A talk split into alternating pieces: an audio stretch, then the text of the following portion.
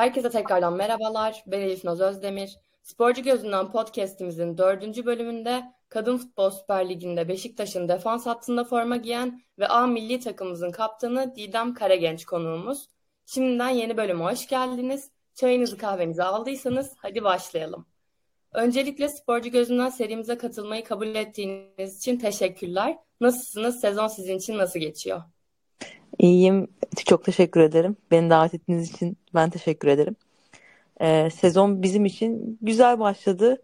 Ee, inişli çıkışlı devam ediyor. Ee, önümüzde maçlar var. Onlara hazırlanmaya devam ediyoruz. Şimdiden önümüzdeki maçlar için de başarılar dileyelim. Her ne kadar kalbinizde futbol tutkusu olsa da sporla ilk tanışmanız futbolla olmuyor. E, jimnastik, basketbol, voleybol derken futbola ilk adımınızı erkeklerin arasında oynadığınız okul takımında atıyorsunuz ve 11 yaşında Sakarya Yenikent'e lisanslı futbolcu olarak devam ediyorsunuz. Didem Karagenç'in futbolla tanışma hikayesi nasıl oldu? Bir de sizden dinleyebilir miyiz? E, doğrudur. E, jimnastik, basketbol, voleybol hepsini denemek zorunda kaldım. Çünkü benim futbola başladığım dönemlerde e, bir futbol takımı bulmak çok zordu. Zaten o zaman Türkiye'de 10 tane veya 9 tane takım varmış. Ancak sosyal medya, e, diğer mecralar bu kadar e, yaygın olmadığı için nerede ne takım olduğunu bulamıyordunuz. E, ben hep futbolu seven, futbol tutkuyla oynayan bir çocuktum. E, ama her zaman bu tutkumu futbol e, sokakta oynamak durumunda kaldım. E, bir takımla buluşmam da 11 yaşında oldu. O da şans eseri oldu. Babamın o aldığı özel bir izinle erkeklerin arasında okul turnuvasında oynuyordum. Ve orada bir kadın futbol takımının hocasıyla denk geldim. Beni beğendi ve takıma dahil etti. Bu şekilde 11 yaşında lisanslı bir futbolcu olarak futbolcu hayatıma başlamış oldum. Aslında dediğiniz gibi hani imkanlar baktığınızda sizin başladığınız dönemden bu yana çok değişti diyebiliriz. Ve siz de bu gelişime ilk yıllardan günümüze kadar tanık olan bir oyuncusunuz. Sizin ilk oynamaya başladığınız yıllardaki kadın futbolu ile günümüzdeki arasındaki farklılıkları, imkan değişikliklerini nasıl değerlendirirsin? Benim ilk başladığımda 11 yaşında ben lisans futbolcu olarak başladığımda e, imkanlarımız çok e, kötü diyebilirim kötüydü. Çünkü e, antrenman sahalarımız, sponsorlarımız veya kulübün hiçbir geliri yoktu. E, kulübün adı Sakarya Yenikent Güneş Spor'du. Ancak e, finans olarak e, sadece birkaç tane yerden finans sağlayabiliyordu. Biz fabrikada e, fabrikanın arkasındaki bir halı sahada işçilerin oynadığı bir sahada antrenman yapıyorduk. Akşamları antrenman yapıyorduk ama ışık yoktu. Tek bir lamba vardı. O lambanın altında yapıyorduk. Zaman zaman araba farlarında antrenmanlar yapıyorduk. Antrenman yapıyorduk haftanın 3-4 günü ancak e, hazırlandığınız ne var dersen bir şey yoktu çünkü o zaman lig yoktu. E, turnuvalar vardı. Turnuvaya gidiyorduk. İşte 10 takım vardı dedim Türkiye'de. O 10 takımla beraber maç yapıyorduk. İşte turnuvanın birincisi galibi oluyordu ve bunun sonucunda şampiyon olan takım Şampiyonlar Ligi'ne gitme veya e, şampiyonluk e, ödemesi almıyordu. E, sadece bu işi e, gönülden sevdiğimiz için e, gönül veren insanların yaptığı bir işti bu. Ama bu dönemde şu an geldiğimiz dönemde çok daha farklı şeyler yaşıyoruz. E, çok güzel bir ligimiz var. E, Süper Birincilik, e, İkincilik, Üçüncülük, Bölgesellik birçok ligimiz var. Birçok takım olmaya başladı. E, ilk olarak Beşiktaş kurdu kadın futbol takımı. Bundan e, 12 sene önce. Ancak şimdi e, Fenerbahçe, Galatasaray, Trabzonspor, Hatayspor, diğer tüm büyük kulüplerin bu işin içine girmesiyle beraber rekabet arttı. Bu rekabetin artmasıyla beraber de hem sponsorluk gelirleri hem federasyonun bize bakış açısı aynı zamanda tabii ki şunu eklemek gerekiyor. FIFA'nın e, kadın futboluna olan desteği sayesinde kadın futbolu hem dünyada hem ülkemizde gelişiyor ve gelişmeye devam edecek. Aslında baktığınızda birçok fedakarlıklardan geçerek şu an olduğunuz e, konumdasınız. Bütün sporcular için geçerli bu. Ve açıkçası ben kendi adıma da çok keyif alıyorum kadın futbolunu izlemekten. Geçen seneki final olsun, bu sene ligin gidişatı gerçekten seyir zevki çok bence keyifli gibi Avrupa'ya da değinmek istiyorum ben. Çünkü son 6-7 yıldır yapılan yatırımlarla kadın futboluna olan ilgi başka bir seviyeye taşındı. Hatta geçen yanlış hatırlamıyorsam Kasım başındaydı. Ben El Clasico'yu Barcelona'da izledim yerinde. Hı hı. Ve gerçekten yani atmosfer çok inanılmaz. Hani kadın erkek ayırmaksızın 7'den 70'e bütün spor severlerin sırtında Putellas, Lucy Bronze, Bonmati formaları var. Ve sizce ülkemizde hayatın her alanında olması gerektiği gibi sporda da olması gereken cinsiyet eşitliğini nasıl sağlayabiliriz?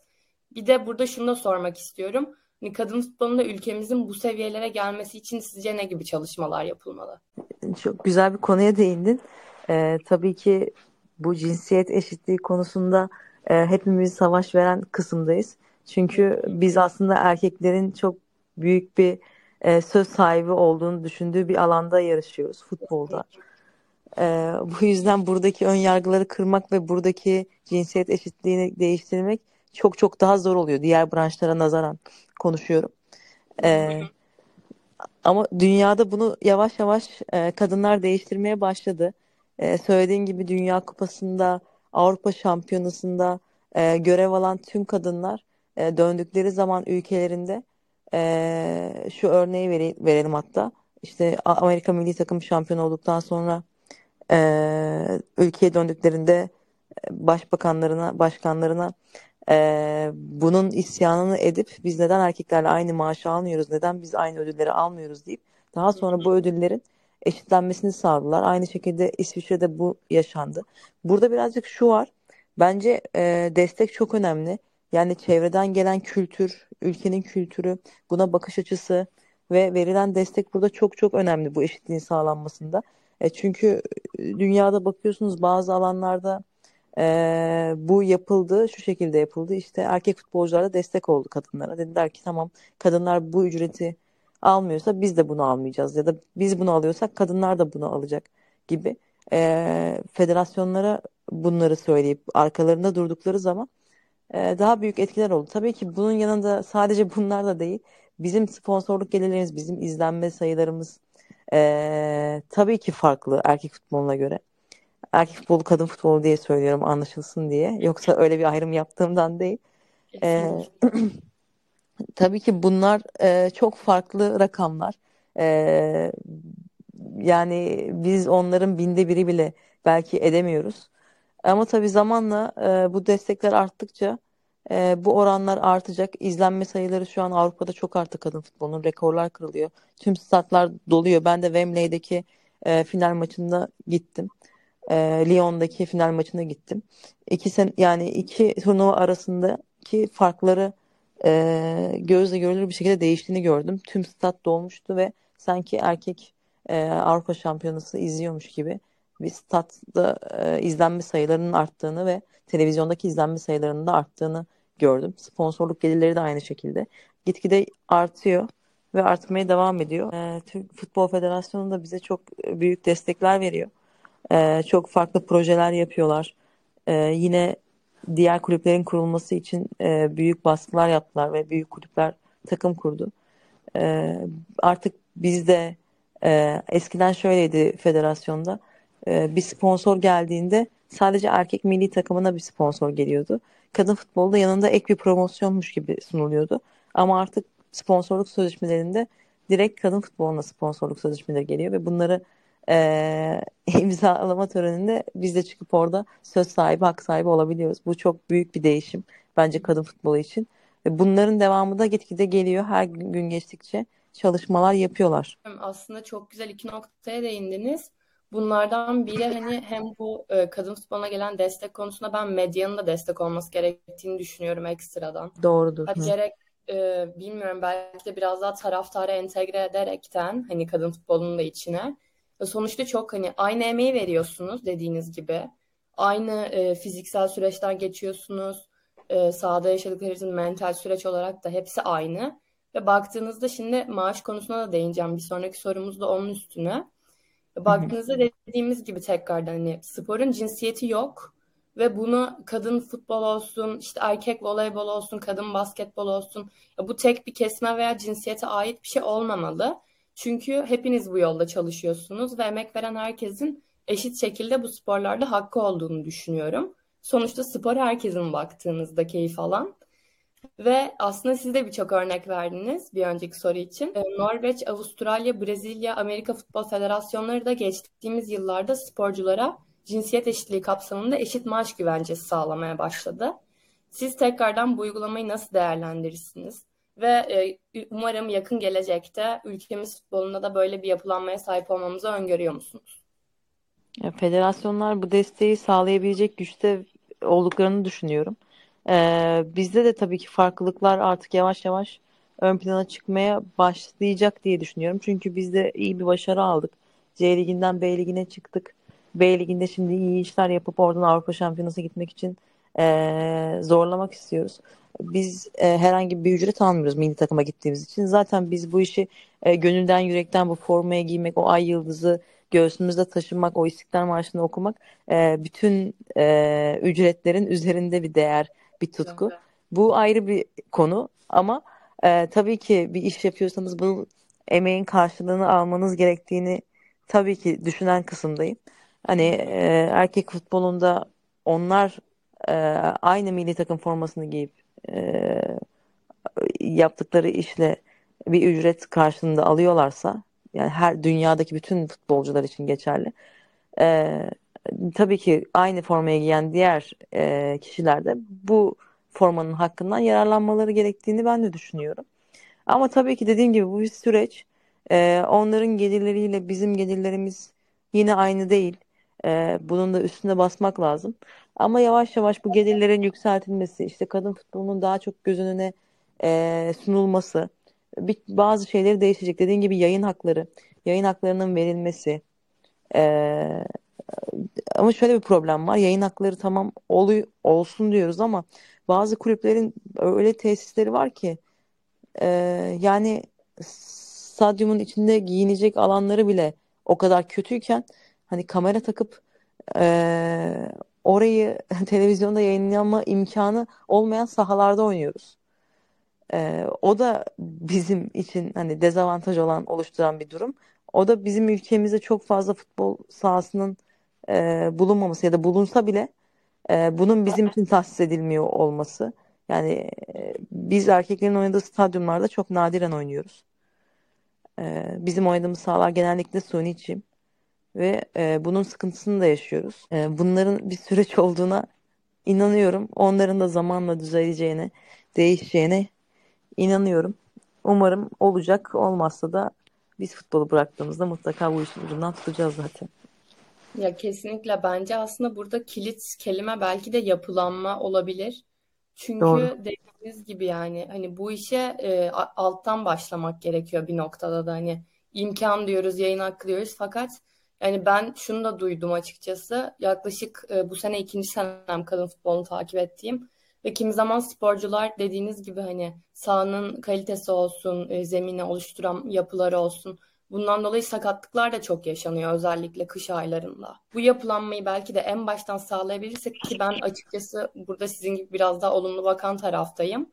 Bir şekilde belki de bir 5-10 sene içinde gerekli yapılanmalarla, gerekli noktalara dokunaraktan e, daha da iyi bir noktaya getirebiliriz diye düşünüyorum. Umarım. Tekrardan sizi ilk başladığınız yıllara götürmek istiyorum. Aile desteği sporcular için önemli bir etken oluyor genelde kariyerlerine devam etmek için. Fakat maalesef günümüzde hala bir takım önyargılarla karşılaşabiliyor sporcularımız ve bunlar karşısında gerek sahada gerekse kazandıkları başarılarla kendilerini ispat etmeleri gerekiyor. Siz bu süreçte herhangi bir önyargıyla karşılaştınız mı veya bunların üstesinden nasıl geldiniz? Ee, çok fazla önyargıyla tabii ki karşılaştım. Ee, benim 11 yaşında işte başladığım zamanlarda e, bundan 19 sene öncesini söylüyoruz. Biraz yaşım ortaya çıktı. Ama e, o zamanlarda tabii ki bir, bir kız çocuğunun futbol oynaması dışarıda erkeklerle çok normal karşılanmıyordu. Ben e, şort giyip sokağa çıkıp e, erkek çocuklarıyla futbol oynadığımda benim ailem kesinlikle bir şey demiyordu. Annem babamdan bahsediyorum ama geriye kalan akrabalarım sürekli ne işi var Didem'in dışarıda? İşte neden erkeklerle oynuyor sürekli? İşte erkek Fatma mı olacak bu kız falan. E, bu tarz e, rencide edici konuşmalar oluyordu. Ee, belki de. Yani büyük bir ön yargı. Ee, benim işte oynayamayacağımı futbol. Zaten hani oynasam da bir şey olmayacağını. Yani ben futbol oynasam da ileride futbolcu olamayacağımı. Hani böyle bir alan yoktu çünkü böyle bir nasıl diyeyim önünüzde bir örnek yoktu. Yani ben futbol oynayacağım ve bundan sonrasında işte ben gidip milli takımda futbolcu olacağım diyebileceğim karşımda hani bir örneğim yoktu aslında körü körüne bağlandığım, tutkuyla gittiğim bir sporu yapıp o spordan hiçbir şey aslında beklemeden sadece sevdiğim için e, o sporun peşinden gittim ve sonrasında kazanımları daha sonra geç elde etmeye başladım. O yüzden şimdiki e, nesil çok şanslı. Çünkü biz o ön, yargıların e, çoğunu e, kırmaya başladık. Hala var tabii ki. Yok değil ama e, eskiden şöyle sorular geliyordu işte yani e, futbol mu? Ne futbol işte 90 dakika mı? İşte aynı kalemi aynı top mu? Falan filan. Ya da işte 11 kişi mi oynuyorsunuz? Böyle saçma sapan sorular geliyordu. Şimdi hani herkes en azından bizi izledi milli takım maçımızı işte Beşiktaş'ın maçlarını en azından biz bu algıların çoğunu e, kırdığımızı düşünüyorum. O yüzden yeni nesil bizden daha şanslı olacak. Maalesef ki bunlar devam ediyor fakat ya bu noktada şunu takdir etmek gerek bence. Sizin özellikle küçük yaşlarda örnek alınacağınız bir kişi de yokken bu kadar bir şekilde dediğiniz gibi tutku burada çok önemli bir faktör bence. Tutku ve özveriyle çalışarak devam edip şu an olduğunuz noktaya gelmeniz çok bence değerli bir şey. Yani çünkü çoğu sporcu bu önyargılarla karşılaştığında maalesef ki bırakma gibi bir düşünceye de kapılabiliyor. Hı hı. Bence onun için gerçekten e, bu önyargılara karşı gayet iyi bir duruş sergiliyoruz diyebilirim. Bütün kadın sporları adına. Evet. Ve umarım da bunu da buradan belirtelim tekrardan. Umarım da gelecekte e, ki sporlar için olsun, sporcular için bu yol daha e, az bir şekilde zorluklarla geçer, önyargılarla geçer ve umarım bunu da değiştirebiliriz. 2023-2024 sezonunda kulüplere uluslararası turnuvalara katılmanın ön koşulu olarak kadın futbol takımı kurmaları şartını koştu UEFA. Ve bu sayede de 8 takımımız kadın futbol kulüplerini kurdu. Ve Kadın Futbol Süper Ligi'nin statüsünün de resmileştirilmesiyle özellikle kulüpler düzeyinde geçmişte dediğiniz gibi turnuvalar vardı ve şu anda da e, bir sürü büyük takım diyebiliriz. Hepsi lig düzeyinde mücadele ediyor. Siz e, turnuvalardaki dönemle şu andaki ligi nasıl değerlendirirsiniz? Ne gibi farklılıklar var? İlk Beşiktaş'a transfer olduğumda takım ikinci ligdeydi. Ee, ben şam yani ben Şampiyonlar Ligi'ne giden takımdan geldim buraya. Konak Belediyespor'da oynuyordum. 3 sene orada üst üste Şampiyonlar Ligi'ne gittikten sonra şunu hissettim. Ee, tamam ben Konak Belediyesi'nde oynuyorum. Çok iyi bir takım yani. O zaman Türkiye'nin en iyi takımı. Ee, ama ben burada oynuyorum. Şampiyonlar Ligi'ne gidiyorum. Son 16'ya kaldık falan. Ee, bir şey değişmiyor hayatımızda. Yani bizi kimse duymuyor. Sadece İzmir halkı biliyor ama e, kimse bilmiyor. Benim o noktada Beşiktaş'a getiren şey şuydu. Ya ben Beşiktaş gibi büyük bir kulübün formasını giymek istiyorum. Ee, belki ben Beşiktaş'ın sahasında futbol oynarım bir gün. Belki Beşiktaş taraftarları bir gün beni tanır. Belki biz Beşiktaş'ta bu kadar büyük bir kulüpte bir şeyleri daha çabuk başarabiliriz. Hep aklımda bu düşünce vardı ve yani hiçbir birincilikteki futbolcu, milli takımda oynayan futbolcu ikinci lige gitmez. Zaten birincilik kalitemiz çok iyi değildi. İkincilik kalitemiz daha kötüydü. Hani iz, gerekli izinleri alarak milli takım hocalarından gittim ikinci lige. Ee, ilk gittiğim zamanlar ikinci ligde e, o zamanki dönemdeki e, şey e, çok nasıl diyeyim hani çok kötüydü ikinci ligimiz o zaman. Çok iyi bir takımlar yoktu yani. Hani çok rahat bir şekilde e, birkaç kaliteli futbolcuyla siz birinci lige çıkabiliyordunuz. Birinci lige çıktığımızda da yaklaşık 12-13 tane takım vardı. Yani 15 takım falan başlıyorduk lige. Yalan, şimdi yanlış söylemeyeyim. E, 15 takım başladık ama durumlardan maddi durumları imkanları olmayan takımlar yavaş yavaş ligden çekiliyorlardı. Bunlara hiçbir yaptırım hiçbir ceza yoktu. Mesela birinci hafta siz gittiniz bir takımla oynadınız.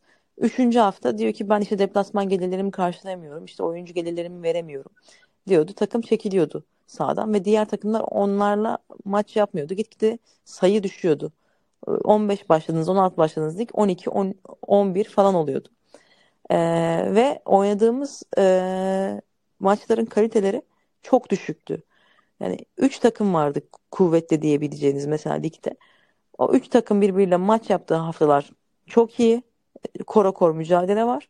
Ama diğer haftalar e, hiç mücadelesi olmayan, mücadele düşü, mücadele seviyesi çok düşük maçlar oynuyorduk. Çünkü kadın futbolcu sayısı ülkemizdeki elit kadın futbolcu sayısı çok azdı. E, şimdi yeni ligde e, yabancı kuralı getirdi federasyon. Bu yabancı kuralıyla beraber her takım 7 tane yabancı oynatma hakkına sahip. Hani hı hı. bu tabii ki herkes için tartışılır 7 sayısı. Ancak şu anda e, çok her takımda neredeyse 7 tane yabancı mevcut. Hatta daha fazla mevcut. 7 tane içeride oynatabiliyorsunuz. Onların gelmesiyle beraber e, tüm takımlar bu transferleri yapmaya başladı. Dediğin gibi UEFA'nın da kuralıyla beraber takımlar yeni takımlar kuruldu ve 18 takımlı bir ligimiz var. Ve artık öyle herkes kafasına göre hani ben artık yapamıyorum çıkıyorum ikinci üçüncü hafta diye bir şey yapamıyor. Çünkü bunların gerçekten idari yaptırımları e, çok daha fazlalaştı. Bu yaptırımlarla beraber ve gelen yabancılarla beraber e, ligin kalitesi arttı. Biz de kendimizi daha çok geliştirme fırsatı buluyoruz. Her hafta koro koro mücadele var. Yani ben diyemiyorum ya of haftaya oh çok rahat maç biz bu maçı rahat alırız kazanırız e, diyebildiğim maç sayısı artık neredeyse hiç yok. E, ve her maça e, o konsantrasyonla çıkmak zorundasınız. O da sizi geliştiren bir üst motivasyon oluşturan bir kısım ve alttan gelen oyuncular da e, sizin olduğunuz alana gelmek için daha fazla çalışması ve çabalaması lazım. Çünkü 7 tane yabancı kuralı var. Gerçekten Türk oyuncunun orada oynaması için elit seviyede olması gerekiyor. Evet, ya bence de gelişim anlamına baktığınızda yani bütün anlattıklarınızla birlikte korakor bir şekilde geçmesi çok değerli bir şey ve aslında gelişimi de bu noktada vurguluyor diyebiliriz. Ve hani benim açıkçası geçen sene de gittiğim hiçbir maç, bir iki maç çok nadir olmak üzere. Fakat onun dışındaki hiçbir maç direkt böyle hani maç tahmini yapabileceğim, skor evet. tahmini yapabileceğim maçlar çok belirsiz aslında baktığınızda. Bu da oyuncu gelişimi adına gerçekten değerli bir şey. Evet, gerçekten öyle. Ya bu da milli takımı etkileyen bir durum. Evet, çünkü o konuya sonra gelelim isterseniz. Evet, buna da değineceğim. Ee, bir hazır Beşiktaş demişken bu sene siyah beyazların bünyesindeki 9. senenin 2015 yılında kulüp kapısından girdiğiniz günden bu yana oyuncu olarak gelişiminizde neler değişti ve transfer süreciniz nasıl gerçekleşti? Aslında biraz anlattım transfer sürecimi. Ee, hani Konak Belediyesi'nden ben Beşiktaş'a geldim.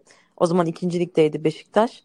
Ee, ben kendim Beşiktaş'a gitmek istedim. Beni kimse ikinci lige gideceğimi tahmin etmiyordu zaten. O zaman da milli takım kaptanlığı yapıyordum. Ee, ben Beşiktaş'ın kapısını çalıp ben sizin takımınızda oynamak istiyorum dediğimde e, herkes şaşırdı. Hani nasıl yani oynayacak mısın? İkincilikte mi oynayacaksın dediler. Dedim evet ikincilikte oynamak istiyorum. Kabul ederseniz tabii ki dediler hani gel oyna. Ee, o şekilde ikincilikte formamı aldım, giydim ve ilk maçı çıktığımda çok duygulandım. Ee, Beşiktaş taraftarıydım zaten. O yüzden benim için çok e, özel ve güzel Beşiktaş'ta olmak. Tabii ki çok fazla şey kattı. Şampiyonluklar yaşadık. Şampiyonlar Ligi'ne gittik. Ee, büyük stadyumda maçlar yaptık. Hani kendimi futbolcu gibi hissettiğim, değerli hissettiğim ve gerçekten aidiyet duygusunu çok fazla yaşadığım bir kulüp Beşiktaş. Dediğiniz gibi aslında e, Beşiktaş'ın bence bu süreci biraz daha basamak basamak gelişti. Üçüncülükten adım adım ikincilik, daha sonra birincilik ve Şampiyonlar Ligi'ne kadar uzanan bir maceranız oldu. Ve Vodafone Park'taki iki değerli maç da burada çok önemli. Buna da değinmek istiyorum. 8 Mart Kadınlar Günü için oynanan Atletico Madrid maçı ve Kadın Futbol Süper Ligi'nin ilk derbisi. Vodafone Park'taki o atmosferde seyirci desteğiyle de sahada olmanın deneyimini bizlerle tekrardan paylaşabilir misiniz? Hep hayatım boyunca o 11 yaşındaki çocukken işte hep hayal ediyordum. Ee, büyük statlarda oynamayı, ailem beni izleyebilir mi? Nasıl olur? Hep bunları hayal ediyordum. İşte hayallerimi gerçekleştiren kulüp yani Beşiktaş benim. O maça çıktığımızda stadyum doluydu. 33 bin kişi gelmişti e, maça ve herkes bizi te, yani bizi desteklemek için gelmişti. Biz yurt dışında maçlar oynadığımızda milli takımda hani 40 bin kişiye karşı da oynadığımız maçlar oluyordu ama karşı takımı destekliyorlardı her zaman. Ve kendimizi hani o zaman bile mutlu hissediyorduk ama ilk defa bizi destekleyen bir taraftara karşı oynayınca o duygunun nasıl bir duygu olduğunu yani futbolcu olmanın nasıl bir duygu olduğunu ilk defa e, yaşadığım, tattığım anlardan bir tanesiydi. İki maçta benim için çok özeldi. E, çünkü o stadyumun atmosferi bambaşka bir şey. Yani siz normal başka bir sahada oynadığınızda o kadar her şeye dikkat etmeyebiliyorsunuz. Yaptığınız harekete, attığınız çalıma, yaptığınız müdahaleye. Ama orada o kadar kişinin göz önünde oynarken aldığınız nefese bile dikkat ediyorsunuz öyle söyleyeyim. Ve bu da sizi e, daha iyi motive olmanızı ve daha iyi oynamanızı sağlıyor. Evet ilk gün heyecanı gibi aslında baktığınızda anlattıklarınızdan biraz ona da benzettim. İlk heyecanlanan işte okul günü olsun, sınav günü olsun. Seminere Umarım... çıkıyor gibi 23 Nisan'da koltuğa oturmuş gibi hissetti kendinizi. Umarım da bu sezon tekrardan Vodafone Park'ta izleme şansı buluruz. Çünkü gerçekten bütün takımlar için de dediğiniz gibi bu apayrı bir motivasyon süreci. Ee, yeni sezona biraz değinmek istiyorum. Yeni sezonda Beşiktaş United Payment'a Donyete Halilay, Ines Maya, Ezgi Çağlar gibi birçok yeni oyuncu katıldı. Bu yılki takım atmosferi ve şu ana kadar olan gidişatınızı nasıl değerlendirirsiniz? Bir de takımca ve bireysel olarak bu sezon özelinde hedefleriniz nelerdir? Evet birçok e, oyuncu katıldı hem yurt dışından hem yurt içinden e, iyi transferlerimiz oldu. E, yani takım içindeki atmosfer çok iyi. Hepimiz birbirimizle e, çok iyi arkadaşız. E, çok iyi anlaşıyoruz. E, iletişimimiz inanılmaz iyi. Hem saha içinde hem saha dışında birbirimizi çok seven bir ekibiz. E, çok yapmak istediğimiz şey var. Bazı maçlarda talihsiz zamanlar yaşadık. İşte e, alt pozisyona girip atamadığımız maçlar oldu. İşte çok fazla pozisyon kaçırdığımız, talihsiz goller yediğimiz zamanlar oldu. Ama hiçbirini e, birbirimizi suçlayıp şey yapmadık. Kalktık ve yolumuza devam ettik ve hepimiz birbirimizi desteklemeye devam ettik. E, şu ana kadar gidişatımız beklediğimiz seviyede değil. Ancak bundan sonraki oynayacağımız tüm maçları alıp ligi yani şampiyon olabilirsek şampiyon olamazsak da en iyi yerde Beşiktaş'a yakışan bir yerde bitirmek için e, hedefimiz bu e, takım olarak. Bireysel olarak da tabii ki e, benim de hedefim şampiyon olan olmak ve şampiyon olan bir takımda o görev almak. Biraz da e, geçen yaz oynanan FIFA Dünya Kupası'na değinmek istiyorum. Kadın futboluna olan ilgi ve desteği arttırma konusunda epey etkili bence. E, maalesef İspanya'nın şampiyonluğunu gölgeleyen bir Rubiales vakası yaşandı. Çok üzücü aslında kadın futbolu adına. Sizin Dünya Kupası hakkındaki yorumlarınız ne olur? Ayrıca gelecekte kadın milli takımımızda böyle uluslararası bir turnuvada destekleme şansı bulabilir miyiz? Son sorun e, hemen son sorunu cevaplamak istiyorum. Tabii ki çok istediğimiz bir durum. E, benim hayalim. İnşallah biz de bir gün or- oraya gidip orada e, bu müsabakaları oynayabiliriz. E, bu seneki Dünya Kupası e, çok farklı olduğunu düşünüyorum. Çünkü Afrika'dan katılan takımların hepsi e, çok iyilerdi ve e, diğer diğer bizim tahmin ettiğimiz takımlara göre çok daha iyi performans sergilediler. Eskiden orada da şöyle bir durum oluyordu. Hani ilk grup maçlarında mutlaka bir takım e, çok farklı skorlarla yeniliyordu. Hatırlarsan bir 13-0 vakası olmuştu. Amerika 13 atmıştı bir takıma ve bu olay olmuştu. Artık bu tarz e, takımlar kalmadı. Çünkü bütün takımların fiziksel gücü, kuvveti daha da arttı dünyadaki tüm takımların ve e, çok iyi bir Dünya Kupası izlediğimizi düşünüyorum. Görsel olarak ve insanlara fiziksel olarak e, kadın futbolunun ne kadar geliştiğini ve değiştiğini gösteren bir turnuva oldu. E, İspanya çok iyi ilerledi. Turnuva boyunca benim favori takımlarımdandı. E, çok iyi futbol oynadılar. Taktikleri inanılmaz iyiydi. Yani tüm maçları ders niteliğindeydi. Ee, o vakayı yaşayana kadar her şey çok güzeldi. Tabii ki hani insanlar evine gidip e, sadece şampiyonluğu kutlamak isterlerdi ya da İspanya'daki halk sokağa dökülüp e, sadece şampiyonluğu kutlamak isterlerdi. Ama tabii bu biraz İspanya'nın şampiyonluğuna gölge düşürdüğü için bu olay e, ayrıca üzüldüm. Zaten hani olay ortada herkes kınadı ve m, gerekli şeyler yapıldı bu vakadan sonra. E, o yüzden e, hani çok da fazla bir yorum yapmaya gerek yok. Keşke yaşanmasaydı demek istiyorum. Ya kesinlikle çünkü gerçekten çok iyi bir süreçten geçtiler. E, fakat bundan önce de İspanya adına biraz çalkantılıydı. İşte teknik direktörle olan süreç olsun. Ardından bu vakanın yaşanması üst üste geldi. Fakat yine de ona rağmen ben bütün sporcuların özellikle katılan çok hak ettiğini düşünüyorum. Benim de gönlümde İspanya vardı. Ve İspanya-İngiltere finalinin olması da bence çok çekişmeli ve güzel geçti. Çünkü iki takımın da bütün oyuncuları e, çok üst düzey kalitede olan oyuncular. Evet. Gerçekten keyifli bir finaldi. Tekrar umarım milli takımımız da e, uluslararası bir turnuvada destekleme şansı buluruz yerinde. Umarım. D ligine çıktık. E, artık buradan sonrası bizim elimizde inşallah. Evet. Elimizden geleni yapıp oralarda olmak için uğraşacağız off günden bahsetmek istiyorum. Didem en güzel gün. Didem Karagenç'in bir off günü nasıl geçiyor? Çünkü motor tutkunu olduğunuzu da biliyorum az çok. futbol dışında kafanızı sağdan uzaklaştırmak, dinlenmek için yaptığınız aktiviteler nelerdir? E söylediğin gibi yaz aylarında motorla dolaşmayı çok seviyorum. Gidip bir yerde kahve içmeyi, kitap okumayı, hani bunları yapmayı çok seviyorum. Ama aynı zamanda hani e, çok da futboldan uzaklaştığım söylenemez off günlerimde. E, çünkü eğitimlerime devam ediyorum. E, UEFA B lisansım var, antrenörlük lisansım. UEFA A lisansı için e, çalışmalara başladım. Gidip o lisansımı tamamlamak istiyorum. Şu an UEFA'nın düzenlediği yönetici, yöneticilik sertifikasyon programı var.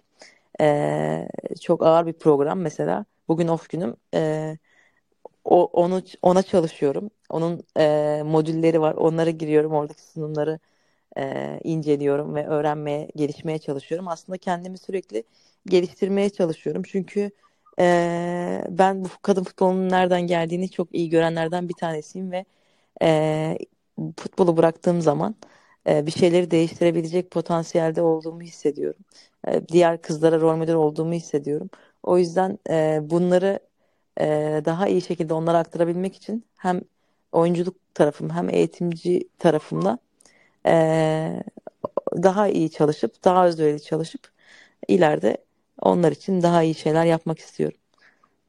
Aslında bu gerçekten çok değerli çünkü e, eğitim ve spor yan yana geldiğinde maalesef sporcularımız bir seçim arasında kalıyor. E, spora veya eğitime devam etme konusunda. Ve bu şekilde hani özellikle boş zamanlarınızı da değerlendirmek bu şekilde çok çok değerli bir şey bence. E, şimdi burada ek bir soru da sormak istiyorum ben. Hazır futbol bırakmak bırakmak demişken umarım yakın zamanda bırakmazsınız. Ama bıraktıktan sonra sağ dışında da sağ kenarında belki de bir görev düşüncesi var mı kafanızda? Ee, tabii ki daha oynamayı düşünüyorum. Ee, o zaman geldiğinde herhalde insan hissediyor kendini ne zaman bırakacağını. Daha o zamanın geldiğini hissetmiyorum. Ama e, yaş itibariyle çok da uzun süre olmadı, olmadığını da biliyorum. O yüzden e, tabii ki ya saha kenarında ya da e, başka bir pozisyonda mutlaka futbolun içinde kalıp e, bu işi yapmayı çok istiyorum. Bu açıdan sporcuların çünkü birebir o zorlukları, deneyimleri, geliştirilmesi gereken yerleri görmüş kişilerin e, tekrardan sporun e, gelişmesi adına bu noktada e, bu yola baş koyması bence çok önemli. Bence de kesinlikle. Yani içeriden gelip bu işi değiştirenler e, daha fazla etki yaratacağını düşünüyorum. Hiç bilmeden bu işi gelip değiştirmeye çalışanlar genellikle bazen ileriye değil geriye götürüyor. Bunları da çok yaşadığım için bu işin başında olup yani gerçekten bir şeyleri değiştirmek için çabalamak istiyorum. Evet kesinlikle. Aslında Şampiyonlar Ligi'ne değindiniz bir önceki sorularda. Hem Konak Belediyespor'la hem de Beşiktaş'ta Şampiyonlar Ligi'nde forma giydiniz. Oyun seviyesi olarak Şampiyonlar Ligi'ndeki e, farklılıkları nasıl değerlendirirsiniz veya bizim ligimize kıyasla gelişmesi gereken şeyler gözlemlediniz mi? Söylediğim gibi ligin kalitesi çok iyi değildi bundan önceki sezonlarda. Son iki senedir, üç senedir e, diyebilirim ligin kalitesi daha gelişti diye. Daha önceden Şampiyonlar Ligi'ne gittiğimde 2012-2013 yıllarıydı. 2014'te de gittim. Daha önce Gazi Üniversitesi'yle de gittim. Beşiktaş'ta da gittim. 2018'di. E, o yıllarda bizim ligimiz çok fazla gelişmemişti. Yani oradaki oyun hızı çok daha hızlı. E, oradaki fiziksel kalite çok daha üstündü. Ve e, oradaki antrenman düzeyi, yapısı hepsi bize göre çok çok daha farklıydı. Bizim ligimizin kalitesi iyi olmadığı için oradaki hızlı oyuna adaptasyon sağlayamadığımız için e, hemen ilk turlardan elinip geri dönüyordu tüm takımlar. Gelen tüm takımlar bunu yaşıyordu Türkiye'den. Ama bence bu e, ligin gelişmesinden sonra giden takımlar mutlaka orada başarı sağlayıp o şekilde dönecek öyle düşünüyorum. Bence de katılıyorum. Umarım da tekrardan hani uluslararası turnuvalardan bahsettik. Şampiyonlar Ligi'nde de ülkemizin herhangi bir takımı olsun ya. Umarım başarılı bir şekilde takip ederiz. Hı hı. E, sporcu gözünden bir defans oyuncusunun olmazsa olmaz özellikleri nelerdir sizce? E, defans oyuncusunun olmazsa olmaz yani iyi bir sez, sezgiye sahip olması gerekiyor bence. E, top atılmadan ya da top atılırken topun nereye düşeceğini, topun nereye geleceğini, o pasın e, rakibin hangi ayağına atılacağını iyi sezmesi ve e, tehlike daha başlamadan e, onu kesmesi gerektiğini düşünüyorum. İlk olarak yani birinci hamlesinin ve birinci düşüncesinin bu olması gerekiyor. İkincisi e, top atıldıktan sonra pozisyonunu iyi ol- alması, yönlendireceği yeri iyi bilmesi ve doğru kararı doğru hamle zamanıyla beraber verip o topu çalması gerekiyor rakipten. Oynatmaması gerekiyor. Kısacası bir savunma oyuncusunun karşısındaki oyuncuyu. Ee, ve bunun yanında sadece bir savunma oyuncusu olarak kalamazsınız. Atakta da takımınıza destek vermek durumundasınız. Ee, atağa da katılan hem savunmayı da iyi yapan çok yönlü bir e, futbolcu olmak zorundasınız. Katılıyorum. Ayrıca fiziksel boyutu kadar futbolla mental boyut da çok önemli. Bunda olan e, önem gitgide artıyor diyebiliriz. Siz oyunda mental olarak düştüğünüzde motivasyon ve odaklanma için ne gibi teknikler uyguluyorsunuz?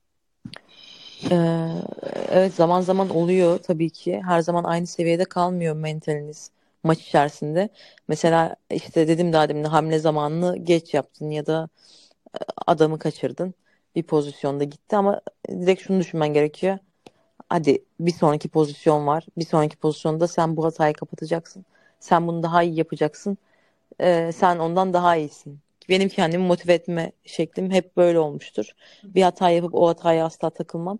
Ee, o hatayı hemen kapatıp yeni pozisyona kendimi hemen adapte edip e, hemen diğer pozisyona e, adapte etmeye çalışırım. Zaten takım kaptanı olduğum için de e, diğer oyuncuları da motive etmek e, durumundayım ve görevindeyim. Benim öyle bir mental düşüş yaşama gibi bir durumum artık sahada yok yani olamıyor maalesef. Hiç öyle bir şey yaşamıyorum.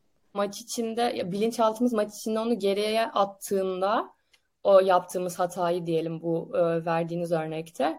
O aslında sizin tekrardan motive olup e, belki de atağa veya defansa katılıp hatanızı telafi etmenizi sağlıyor.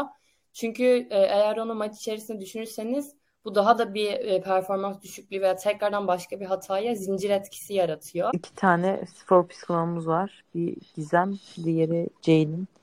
Ee, ikisi de bize bu konuda destek oluyor. Yani biz toplantılar yapıyoruz mutlaka mesela bu maçtan önce bu hafta oynadığımız maçtan önce biz toplantı yaptık psikologumuzla.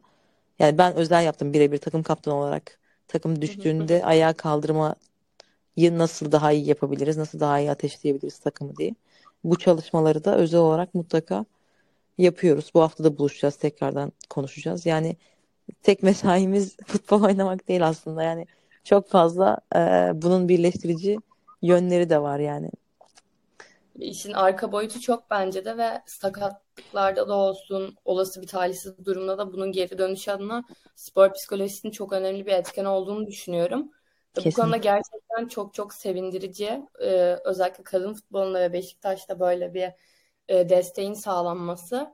Umarım diğer takımlarda da bunu gitgide bütün takımlar için gibi ve bütün sporlar için geçerli gitgide görebiliriz. Çünkü bence çok pozitif bir katkısı olduğunu düşünüyorum fiziksel performans ve sahaya da. Kesinlikle. Yani kafan sağda değilse zaten ayaklarına hükmedemiyorsun. O yüzden ilk önce kafanın e, temiz olması gerekiyor. Kesinlikle. Ee, tekrardan milli takıma bir dönüş yapmak istiyorum. Ee, dediğiniz gibi UEFA Uluslar C Ligi'ni 6'da 6 yaparak grup lideri bitirdiniz. Ve Cumhuriyet'in 100. yılında UEFA Uluslar B Ligi'ne yükseldiniz. Buradan tekrardan ben bir kez daha tebrik etmek istiyorum mücadeleniz için. Çünkü yeri geldi çok soğuklarda maç oynadınız. E, aynı şekilde ligle birlikte dar bir fikstürde belki de oynadınız bütün maçları.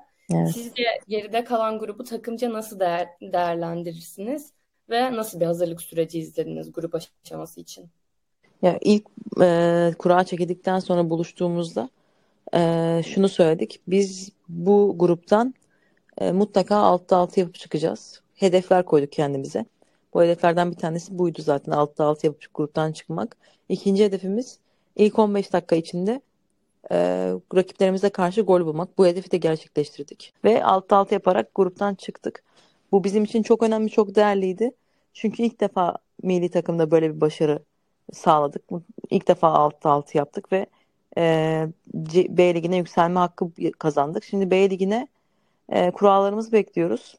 E, yine bir hazırlık kampımız var. O kampı da en iyi şekilde geçirip e, üst bir motivasyonla o lige yine aynı şekilde hazırlanmayı planlıyoruz. Milli takım rotasyonu hakkındaki düşünceleriniz nasıl olur? Çünkü baktığınızda ligdeki birçok takımdan ve e, son dönemde yurt dışından da birçok genç oyuncu katılmaya başladı rotasyona. E, bu konudaki düşünceleriniz neler olur? E, tabii ki artık genç oyuncuların katılması gerekiyor e, aramıza. Çünkü onların da tecrübe kazanması ve artık hani gelecekte milli takımı sırtlamaları alıp başka bir noktaya götürmeleri gerekiyor. O yüzden e, rotasyonun olması tabii ki çok iyi bir durum. Tabii bunu değerlendirebilirlerse oyuncular orada kalmaya hak kazanıyorlar. Değerlendiremezlerse e, tabii ki yol yani daha sonra daha iyi performans gösterdikleri zaman tekrardan gelme şansı e, yakalıyorlar. Yani önemli olan oraya gelmek değil aslında orada kal kalıcı olmak. E, onun için de çok çalışması gerekiyor herkesin. Milli takımda oynayan herkesin. E, çünkü çok farklı bir nokta orası. Evet katılıyorum. Aynı şekilde altyapılarda mücadele etmeye başladığınız milli takımın günümüzde kaptanısınız. Türkiye'nin birçok farklı ilinde de grup maçlarını gerçekleştirerek kadın futbolunu belki de izleme imkanı olmayan birçok farklı kalbe dokundunuz. Küçük kızlarla buluşabilmek, onlara rol model olmak sizlere neler hissettiriyor bu bağlamda? Ee, daha dün e, Ülker projesi var biliyorsunuz. Hı. Biliyorsunuzdur ya ben söyleyeyim. KF Ülker Geleceğin Kızları Yıldız Kızları projesi yaptı ve e, seçmeler yaptı. Seçmelerle beraber 33 kişi şu an Liva'da kamptalar. Ee, onları ziyarete gittim. Milli takım kaptanı olarak Necla Hocam çağırdı. İşte onlarla buluşmamızı sağladılar. Buluştuğumda onlarla konuştuğumda hepsinin gözlerindeki o parıltıyı, o ışığı görünce çok mutlu oldum, çok sevindim. E, çünkü hepsi gelecekte mutlaka bu formayı giyecek olanlar var aralarında. Belki başka noktalara gidecek olanlar var. Ama hepsi ileride mutlaka bu işin içinde kalıp bu işi geliştirmeye çalışacaklar. Belki şu an onu anlamıyorlar ama e, ileride o günü düşündüklerinde bunu hissedecekler. Onlara hikayemi anlatmak, onlara e, motivasyon oluşturmak, onlar için bir idol olmak, bir rol model olmak e, çok gurur veriyor, çok e, mutlu oluyorum. E, hepsiyle tek tek fotoğraf çektirdik. E, hepsi güzel şeyler söylediler. E, vazgeçecektim abla seni gördüm vazgeçmedim. E, abla yapamazsın dediler ama sizin yaptığınızı gördük ve biz yapmaya devam edeceğiz. E, bu tarz şeyler söylüyorlar ve gerçekten bu insanı e, bu kadar uğraş yani bu bunca zaman bu kadar emek verip uğraşmasına değer konuşmalardı. O yüzden onlarla buluşmak çok çok güzel oluyor.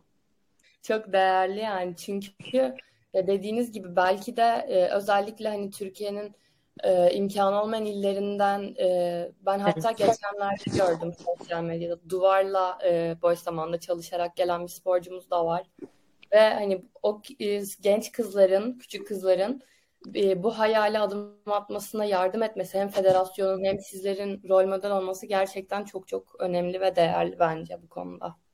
Evet, kesinlikle farklı illerden e, ailelerinden hatta onay onay alamadan gelen e, çocuklar da var. Yani hani zorla imzayı son gün alıp gelen birkaç çocuk vardı. Hala e, ailelerin desteklemediğini ve ön yargıların olduğunu orada net bir şekilde hissettim. Evet, son olarak aynı zamanda viza sporcusunuz. E, vizeyle yollarınız nasıl kesişti? E, buradan size örnek alan belki de geleceğe milli takım oyuncularına nasıl bir mesaj iletmek istersiniz? E, vizeyle yolum aslında e, hiç beklemediğim bir anda kesişti. E, çünkü şöyle bir dönemdi. Artık Beşiktaş'ta oynuyordum. Milli takım kaptanıydım. Ama şunu düşünmeye başladım. E, tamam her şey çok güzel, çok iyi. Ama kendimi e, hani ücret olarak devam ettiremeyeceğim bir noktaya geldim. Hani öğretmenlik yapıyordum ve yani hiçbir şey kazanmıyorduk. Dedim ki hani yani ve hiçbir yerde sponsorluk gelmiyor e, ya da hiç görünmüyoruz ya da kimse bizim televizyonda vermiyor maçlarımızı. Şöyle bir an yaşadım. Dedim ki herhalde ben bırakacağım artık çünkü yani herhalde bu gelişmeyecek yani bu ülkede yani olmayacak herhalde bir şeyler bitecek herhalde. Tam dediğim anda e, Viza'dan işte böyle bir telefon aldım. Ee, dediler ki işte 16 kişiye dünyada 16 kişiye sponsor oluyoruz. Türkiye'de de size olacağız. Sen hani buradaki genç kızlara rol model olacaksın ve e, onlar için e, seninle çalışmalar yapacağız dediler. Yani o telefon benim hayatımı bambaşka bir evreye taşıdı.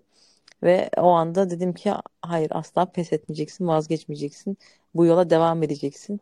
her şey değişiyor demek ki seni gören, bizi gören, bizi takip eden, bu işe destek veren, gönülden destek veren insanlar var.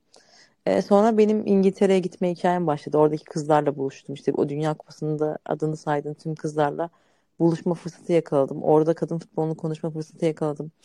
E, onların ülkesinde kadın futbolu nasıl, bizim ülkemizde nasıl nasıl? Hani ülkeme geldiğimde geldiğimde neleri değiştirebilirim? Geldiğimde buradaki arkadaşlarıma onları anlattım. Hani çok fazla hayatıma dokundu, ufkumu genişletti, beni çok farklı boyutlara taşıdı. O yüzden bir sponsorluk sözleşmesinden çok daha fazla benim için vize hikayem. Evet gerçekten aslında noktada e, ülke futbolu adına da e, farklı bir bakış açısı hem onların gözünden dinlemek katmıştır diye düşünüyorum. Ve aynı şekilde dediğiniz gibi bıraktığınız bir anda gelmeleri de çok büyük etken olmuş. Bence iyi ki gelmişler bu noktada. Evet iyi ki gelmişler gerçekten. Sohbetimizin sonuna yaklaşırken ufak bir bölümümüz bulunuyor. Ee, buradaki kısa sorulara bir iki kelimelik cevaplarla soruların sizin için ne anlama geldiğini ifade ederseniz sevinirim. Yeşil sahada en unutamadığınız anı. Ee, Vodafone Park'ta e, 33 bin kişiye çıktığım an ve Antalya'da e, pandemi döneminde kazandığımız şampiyonluk kupası. İkinci sorumuz en iyi anlaştığınız takım arkadaşınız. Ee, Başak. Ee, 9 senedir aynı takımdayız.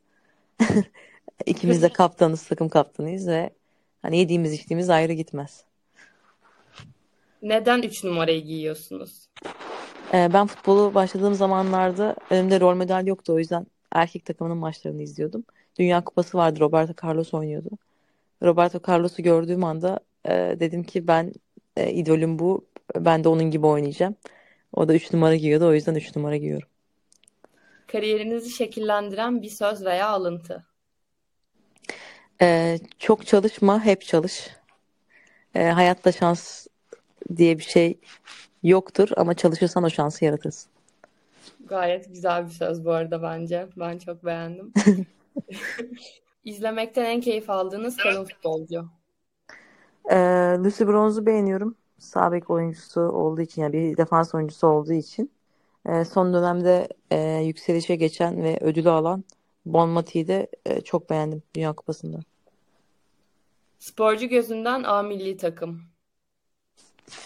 Ee, aile, yuva, e, mutluluk. Çok teşekkürler. Sevgili Didem Karagenç'e bize ayırdığı değerli zaman ve verdiği cevaplar için tekrardan teşekkür ediyoruz ve sezonda başarılar diliyoruz. Ben teşekkür ederim. Görüşmek üzere. Kendinize iyi bakın.